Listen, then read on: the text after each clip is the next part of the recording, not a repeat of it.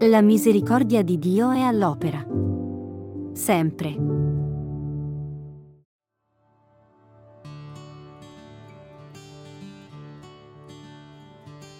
Gesù vide un pubblicano di nome Levi seduto al banco delle imposte e gli disse, seguimi. Ed egli, lasciando tutto, si alzò e lo seguì.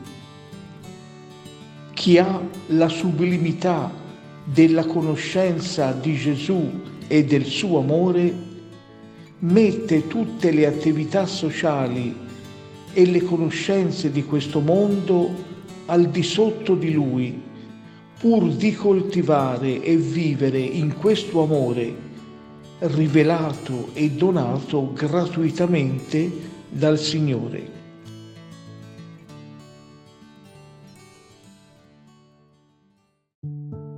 La misericordia di Dio è all'opera.